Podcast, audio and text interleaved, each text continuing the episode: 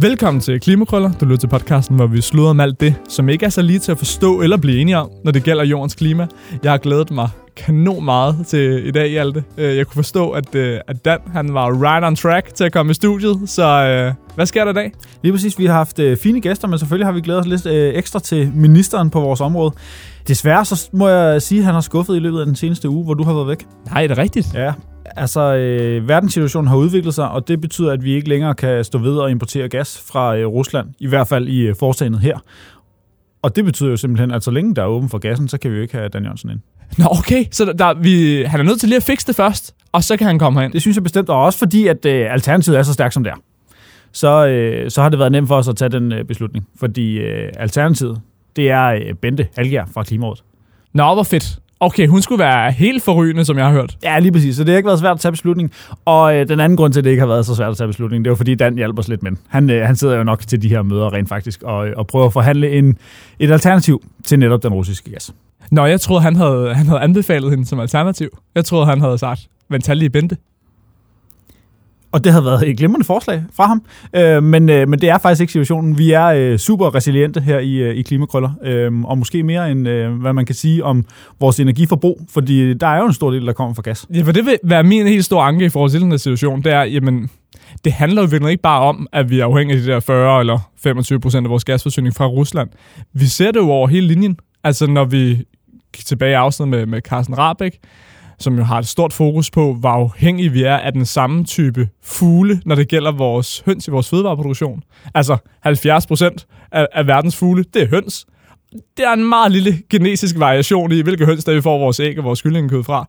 Det er ikke særlig modstandsdygtigt over for forandringer, ligesom vi ser med gassen her. Nej, og Bo sagde i virkeligheden det samme med træerne, ikke? altså alle poppeltræerne, som hvis der er en sygdom, der rammer dem, jamen, så står vi i samme situation. Så øh, man kan sige, at det samme gælder for øh, vores poppeltræer, for vores høns og for vores øh, gasimporter fra Rusland. Det er ret vildt. Det render Bo, han, var det ikke noget med, at det var ikke bare jamen, en art af poppeltræer. Vi var nede på en klon. Altså, jeg tror, den hed øh, OP42 eller noget andet. Altså, det er ret vildt, at det er sådan, vi har tænkt hele vores samfund, at vi bare optimerer det ud hele vejen ud af linjen, og så slet ikke tænker på, hvad sker der, hvis der sker en lille forandring. Så dør træet, så dør kyllingerne, så mister vi vores gasimport. Det er vanvittigt. Ja, vi har levet i, øh, i mange år, hvor man øh, bare har kunne tillade sig i virkeligheden at effektivisere så meget, som man, øh, som man overhovedet har kunnet.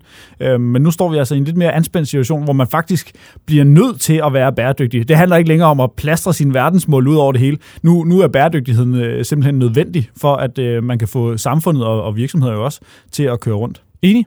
Altså her som reaktion på, på sidste uges klimakrøl-afsnit med, med Peter Mølgaard, så har direktøren for Rådet for Grøn Omstilling, Claus Ekman, øh, skrevet et indlæg. Måske var det i virkeligheden bare som reaktion på selve rapporten. Jeg kunne ikke kende forskel. Jeg var lidt i tvivl. Og der skrev han om, at øh, jamen, hvis man sammenligner regeringens klimaprogram med øh, Klimarådets tilstandsrapport, jamen så i tilstandsrapporten, der på de 200 sider der, der bliver nævnt risiko 428 gange, hvor det kun er 35 gange i Klimaministeriets, i regeringens papir.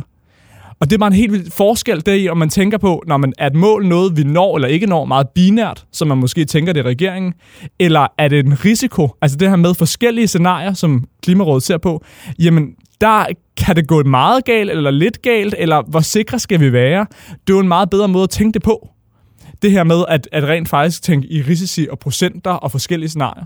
Helt sikkert, og det var jo faktisk noget af det, som, øh, som havde været spændende at snakke med Peter Mølgaard om, men som vi ikke nåede ind på. Men deres risikovurdering øh, fungerer jo faktisk lidt som et, et karaktersystem. Ikke ligesom det danske, måske faktisk øh, det amerikanske. Øh, det er i hvert fald med bogstaver fra, fra A til E, tror jeg. Så, så selvom han ikke vil give øh, regeringen karakter, så giver man deres forslag karakterer, alt efter hvor konkrete og sikre de er på, på at nå deres mål. Det synes jeg var et genialt element, der, altså, da jeg hørte samtalen med dig og ham bagefter. Det der med, at han var, ej, vi er helt moderne. Vi, uh, vi giver ikke karakterer, vi dumper og består ikke folk. Vi prøver at give feedback og gøre dem bedre. Det synes jeg var ret nice. Det er også derfor, jeg tænker, at altså, Dan, altså, vi glæder os til, at du kommer ind, fordi uh, vi skal nok også bare give en masse god konstruktiv feedback. Lige præcis. Det tænker vi, det er vejen frem, og nu uh, lægger vi den gode stil i, i klimakrøller, og så håber vi stille og roligt, det drosser ned i uh, universitets- uh, og, og den øvrige uddannelsessektor også. Ja, det synes jeg, vi skal gøre. Og øh, fedt, fedt, fedt, at, øh, at Louise hun har, har skaffet Bente Halker til i stedet for. Jeg tænker, at øh, vi sådan set bare skal have hende ind, fordi hun skulle være altså, så fremragende at lytte til. Jeg har glædet mig lige så meget som til Dan, så øh, lad os gøre det.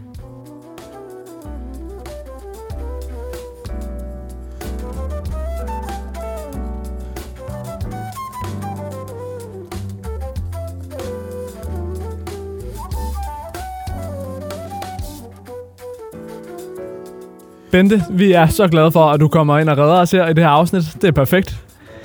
Du er jo øh, altså professor i sociologi, og ved helt vildt meget om de strukturer, der ligger omkring vores fødevarevalg herhjemme i Danmark. Og i virkeligheden var du en af de ledende forfattere bag Klimarådets rapport tilbage i december om netop øh, fødevarevalg. Vil du sætte et par ord på, hvad gik den rapport ud på? Og bare roligt, vores lyttere, de ved alt om Klimarådet, så de ved godt om alle de gode små nisser, der sidder der og hjulpet med at skrive. Men, men hvad hvad er dine hovedpointer af den rapport?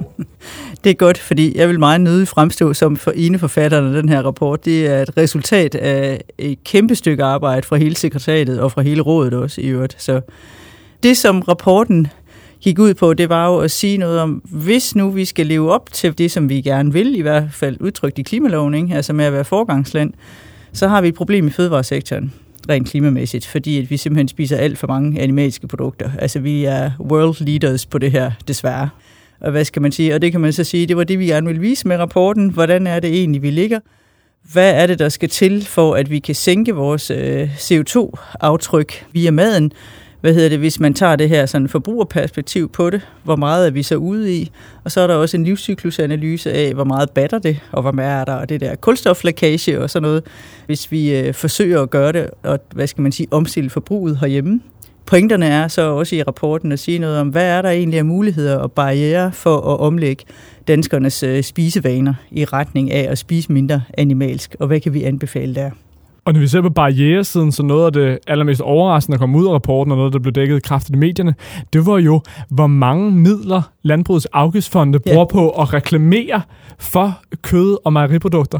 Ja. Kan du sætte på ord på det? Ja, det vil sige, at vi blev også en lille smule overrasket i, øh, i Klimarådet. Det afslører vist ikke for meget ved at, at sige. Og, og det er selvfølgelig noget, der er med til at skabe en fornemmelse af, at det er rigtigt og det er normalt, at vi spiser kød. Altså eksempelvis. Ikke? Altså, jeg tror dog, man skal passe på med at tillægge det for meget betydning, sådan at, øh, hvad skal man sige, at man kan sige, at det er reklamer og den slags øh, form for andre sådan medietekster og sådan noget, der nødvendigvis styrer alt muligt, hvad der foregår i folks hverdagsliv. Men det er da klart en faktor, som, øh, som ikke trækker i den rigtige retning, uden tvivl. Altså. Fordi det er jo en del af det større mediebillede af, hvad er det, vi fornemmer er normalt og almindeligt at gøre, og det er så også at spise gris og spise okse og så videre. Ikke? Så. Og når vi ser herhjemme i Danmark, så er det jo i stigende grad sådan, at fødevarepolitik bliver koblet sammen med en form for nationalisme omkring, at den her fødevaresuverænitet, og vi selv producerer vores egen fødevare, det er virkelig vigtigt. I den første sommer med corona, der var jo Landbrug og Fødevare ude med alle de her kampagner, som handler om, i hvor det godt, vi laver vores egen fødevare, fordi tænk nu, hvis vi var afhængige af resten af verden. Hvordan ser du, at det her nationalistiske perspektiv spiller ind på vores fødevareforbrug herhjemme? Aggregeret set? Mm, mm. Jamen altså, sådan set så ved vi fra forskningen, at alle fødevareforbrugere er nationalister. Altså, alle vil helst have noget, der er produceret i deres eget land. Altså, der er en eller anden mærkelig, øh, i nogle tilfælde virkelig mærkelig tillid til, at de bedste fødevarer bliver produceret i ens eget land. Altså, der er så nogen, der så er i stand til at gennemskue, hvordan så fødevarene bliver produceret selvfølgelig, og nogen, der foretrækker lokale fødevarer. Men selv i situationer, hvor man decideret objektivt kan sige, det her det er ikke særlig gode fødevarer, der bliver produceret her, så foretrækker folk alligevel deres egne fødevarer. Så vi er alle sammen madnationalister i et eller andet omfang. Men det giver jo selvfølgelig også en mulighed for, hvad skal man sige, hvis danskerne så går ind og, øh, hvad skal man sige, begynder at lægge om til at spise mere planterigt og plantebaseret, så er der jo en mulighed der for at lægge et pres på vores egen nationale produktion af fødevarer herhjemme. Så, og det er jo en del af hele pointen, kan man sige. Så er der en masse sådan lidt svære detaljer omkring, hvad skal man sige, hvordan opgør man CO2-effekter og sådan noget, og derfor så hele det der med at omlægge og hele adfærdsspørgsmålet i forhold til madvaner, det er ikke noget, som man anser for at være noget, der bidrager særlig meget nødvendigvis til vores 2030 nationale klimamål, men noget, der mere batter på de globale tangenter, om man så må sige. Og så kan man så håbe på, at det så påvirker produktionen herhjemme, så det er lidt længere hen end 2030 også kunne, kunne gøre noget. Men en af forudsætningerne for det, det er jo en af vores hovedkonklusioner og hovedanbefalinger i rapporten for, at, for ligesom at hjælpe folk i forhold til alle de barriere, der er, som jeg gerne vil sige mere om, hvis det er, i forhold til at lægge om på sit forbrug derhjemme, det er, at vi skal simpelthen have det gjort mere normalt og mere let tilgængeligt øh, og, øh, og spise klimavenligt. Ja, lige præcis, og nu er jeg sådan set øh, ked af at afbryde dig, fordi det vil vi gerne høre mere om. øhm, men men det, det handler også om, øh, om, om strukturerne af dem, af dem, vi snakker om her. Hvad er det så for nogle, øh, nogle strukturer, der skal til netop for at få, få omlagt øh, vores som privatforbrugers kost til, til noget ja, mere plantebaseret? Ja. Altså hvis vi snakker om, hvad der er af virkemidler, øh, hvad hedder det, så er det noget med, selvfølgelig øh, kan nogle af de der individuelt rettede virkemidler noget. Der er en grund til, at Klimarådet anbefaler det er ligesom Cartago, ikke også? Ja, og hver gang vi er ude, ikke, så er det, husk nu det der med den generelle og høje CO2-afgift. Øh, hvad hedder det? Så selvfølgelig gør afgifter noget, hele prismekanismen og så videre. Individuelt rettede kommunikationskampagner gør også noget. De offentlige, øh, de nye officielle kostråd, som kun er et år gamle, de har jo for første gang en klimakomponent. Det betyder også en eller anden ting. Notching kan noget og så videre. Det er alle de individuelle virkemidler. De kan noget, men der er også noget, de ikke kan. Øh, de kan ikke netop hive fat i strukturerne i så høj grad mindre man ved selvfølgelig godt, der skal noget lovgivning til for at lave den her CO2-afgift, så det er sådan en anden sag, side af sagen. Men det der med at sådan lave rammesætning, som gælder for os alle sammen, altså ikke bare forbrugerne, øh, men, øh, men os alle sammen som aktører i samfundet, det er noget, det institutionerne kan. Og det vil sige, at de kan gå ind også og vælge at sige, at vi understøtter, øh, hvad hedder det, tiltag, som kan hjælpe forbrugerne ved at gøre det mere normalt. Jeg plejer at sige, at det der med at, at bruge normalisering som virkemiddel til at få lagt om på nogle øh, hverdagsvaner. Det handler om, at det skal være nemmere at gøre noget andet, end det man plejer at gøre, og det skal være mere almindeligt, altså mere normalt at gøre noget andet, end det man plejer at gøre. Fordi hverdagens vaner handler om det, vi plejer at gøre, og som man overhovedet ikke stiller spørgsmålstegn, ved, men bare gør, fordi det plejer man at gøre. Uden at tænke over det, uden at snakke om det. Og det ved godt, det lyder enormt mærkeligt, fordi mad er næst efter sex og vold, tror jeg, et af de største issues på sociale medier, ikke? og folk poster deres mad og deres kaffe og hvad ved jeg. Og alligevel, så er det samtidig mærkeligt usynligt, fordi langt de fleste mennesker, langt det meste af tiden, de laver de samme 10-15 retter. Altså. Og der er noget udfordring at trænge igennem det der panser af rutiner. Så er folk i øvrigt også enormt øh, optaget af, altså hvad skal man sige, at de skal mange forskellige ting. De skal ikke bare noget med mad. Så det vil sige, det er ikke nødvendigvis sådan, fordi man arbejder med mad, så tænker man, wow, resten af verden, de er også meget optaget af mad. Nej, det er de så ikke nødvendigvis, vel? Altså, en top 3 øh, forhindring, vi har set i et af de nyeste surveys, som jeg har været med til at lave, der handler om, hvordan, øh, hvad folk oplever i forbindelse med, at de rent faktisk er i gang med at lægge om til at spise mindre kød. En af de top 3 barriere for det, det er, at mad er faktisk ikke særlig vigtigt. Bob, hvad bestiller man op med det? Ikke? Altså, noget af det, man kan stille op med det, det er så at sådan noget som at lave om på, hvordan folk møder med. Sådan så de ikke selv skal ud i at prøve at prioritere det og træffe nogle beslutninger. Og folk tror i øvrigt, at politikere og policymakere organisationer, de tror, at almindelige forbrugere og borgere laver mange flere beslutninger, end de gør. Altså, de lever deres liv, ikke? Altså, og det er meget rutinebaseret, meget langt hen ad vejen i hvert fald. Men man kan få folk til at møde klimavenlig mad ved for eksempel at tage det her. Så nu tager en af anbefalingerne fra rapporten, så var det øh, at sørge for at stille krav til, at alle offentlige køkkener øh, lever op til de officielle kostråd i hvert fald, som jo nu har en klimakomponent, som gør, at det nogenlunde kan fungere som en fornuftig proxy i forhold til at spise klimavenligt. Fordi på den måde så gør det, at mange flere mennesker kommer i kontakt med hvad kan klimavenlig mad være for noget? De skal ikke selv ud og finde ud af det, de skal ikke selv opfinde det, de skal ikke selv prøve det af, noget de måske ikke føler, de har kompetencer til. De skal ikke føle, at de melder sig ind i et korps af vegetarer, som de måske ikke identificerer sig med, og alle de her ting. De kan prøve det og finde ud af, wow, det kan faktisk godt smage godt. Hosa, jeg kan godt blive mæt. Ej, hvad hedder det, elektrikeren derovre fra den anden sektion, de spiser det faktisk også, så kan jeg også godt, øh, og den slags ting. Og det er lige præcis det, der er meningen, at man skal kunne møde det, og så gøre sig nogle erfaringer med det, og finde ud af, det er måske ikke så ringe endda. Altså, så, og det er måske inden for mulighedernes rækkevidde. Så. Men mange politikere herhjemme, de tegner i virkeligheden et billede af, at vi skal have en stor kødproduktion, som vi eksporterer ud af landet, men vi danskere herhjemme, også for vores sundhedsvæsens skyld, skal spise meget mindre kød, end vi gør i dag. Er det et scenarie, som du ser som realistisk, at vi på den måde kan afkoble produktion og forbrug? Nej, fordi øh, hvad skal man sige, det hjælper jo heller ikke et splitsekund på, hvad skal man sige, vores globale udledninger. Og det er dem, vi i særdeleshed med hele den her forhåbentlig adfærdsomlægning, der i hvert fald på et eller andet tidspunkt måske kommer, skal, skal slås med, ikke? altså skal bruge som, øh, til at løse, være med til at løse det i hvert fald, eller i hvert fald sætte det bare lidt mere ned. Ikke? Altså det svarer lidt til den der diskussion, synes jeg, om, øh, om det der med indrigsfly. Ikke? Altså, Måske skal vi ikke brænde alt vores power to x og alt det strøm, vi øh, skal lave med vindmøllerne af på vores indrigsfly. Måske skal det ud og arbejde nogle steder, hvor der er mere brug for det, og så skal folk tage toget herhjemme. Det er ikke Klimarådets øh, politik nødvendigvis, så det skal jeg lige skynde mig. Og det har vi ikke sådan klidret med hinanden. Men det slår mig bare, at der er, det virker som om, der er en parallel der. Altså. Vi ringer til Peter og Catherine og hører, om du ikke lige ja. kan få et go på den udmelding. Det, det er fint. En af de kræfter herhjemme, som jeg synes virker til at være allermest ødelæggende i forhold til at opnå fremskridt, det er, at hele fødevarepolitikken også blev bundet op på en land-by dikotomi.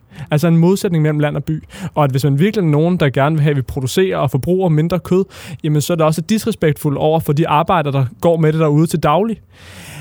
Hvordan ser du hele fødevareområdet være bundet op på nogle langt større politiske kræfter, som er svære at skrive rapporter om i virkeligheden.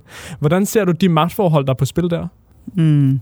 Og det er jo svært at sige noget om, og specielt svært at sige noget på vegne af Klimarådet. Man kan sige, noget af det, som vi, øh, vi i hvert fald ofte taler om i Klimarådet og prøver at gøre noget ved, det er også ikke at tænke så sektorvist, men at forsøge at få lidt mere systemtænkning ind i, hvordan det hænger sammen på tværs mellem affaldsområdet og fødevareområdet for eksempel, og netop også mellem produktion øh, og forbrug og sådan den slags ting. Men altså, det er jo oplagt, Danmark er et landbrugsland, ikke? Altså, og er det også, selvom at landbrugsproduktionen fylder mindre i BNP nu, end den har gjort tidligere så betyder det jo rigtig meget, og det ligger som en tradition også i en eller anden forstand. Ikke? Og der er nogle måder at organisere sig på, øh, så hvor landbruget ikke står tilbage for industrien, kan man sige, i forhold til at bedrive politisk arbejde.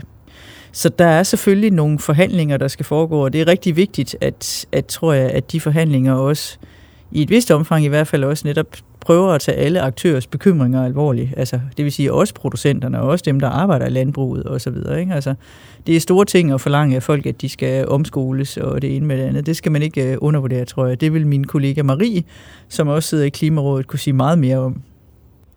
Det er lidt sådan en invitation til et fremtidigt afsnit, det, det der. må man sige. Det er den slags selvinvitation, som vi meget gerne vil, vil have. Det vil være fornemt. Det tror jeg i virkeligheden bare, hun kan betragte som en direkte opfordring til at komme ind i studiet. Kan du huske, alle, da vi var altså, rundt i, altså, i USA på Princeton og Harvard og Stanford og alt det der, der var det sådan, hvis man først kom ind og øh, interviewede en professor der, så fik man hurtigt at vide, nej, du skal også hen og tale med hende her og ham her, og, sådan, og så blev det hurtigt en tur på tværs af hele USA på den måde. Ja, ja. Lige præcis. Det er Men det er jo også, fordi der er ingen af os, der ved noget om alting. Altså, vi er, meget, vi er i virkeligheden meget sådan sektoragtige også på en måde, ikke? Altså, hvad hedder det, i vores forskning, snuden i et bestemt spor, ikke? Altså, så vil vi helst ikke hvad skal man sige, bruge vores ekspert image til at, at sige noget om noget, vi ikke har forstand på. Det bryder jeg mig i hvert fald ikke om. Så, det er et meget fornuftigt grundprincip, tror jeg. Jeg har ikke øh, stillet så mange spørgsmål, men jeg har siddet og lyttet, og jeg er blevet øh, ekstremt meget klogere. Det håber jeg også, øh, lytteren til podcasten er. Vi vil sige tusind tak, fordi du havde lyst til at komme ind forbi Klimakrøller. Det var en fornøjelse at være med til at krølle.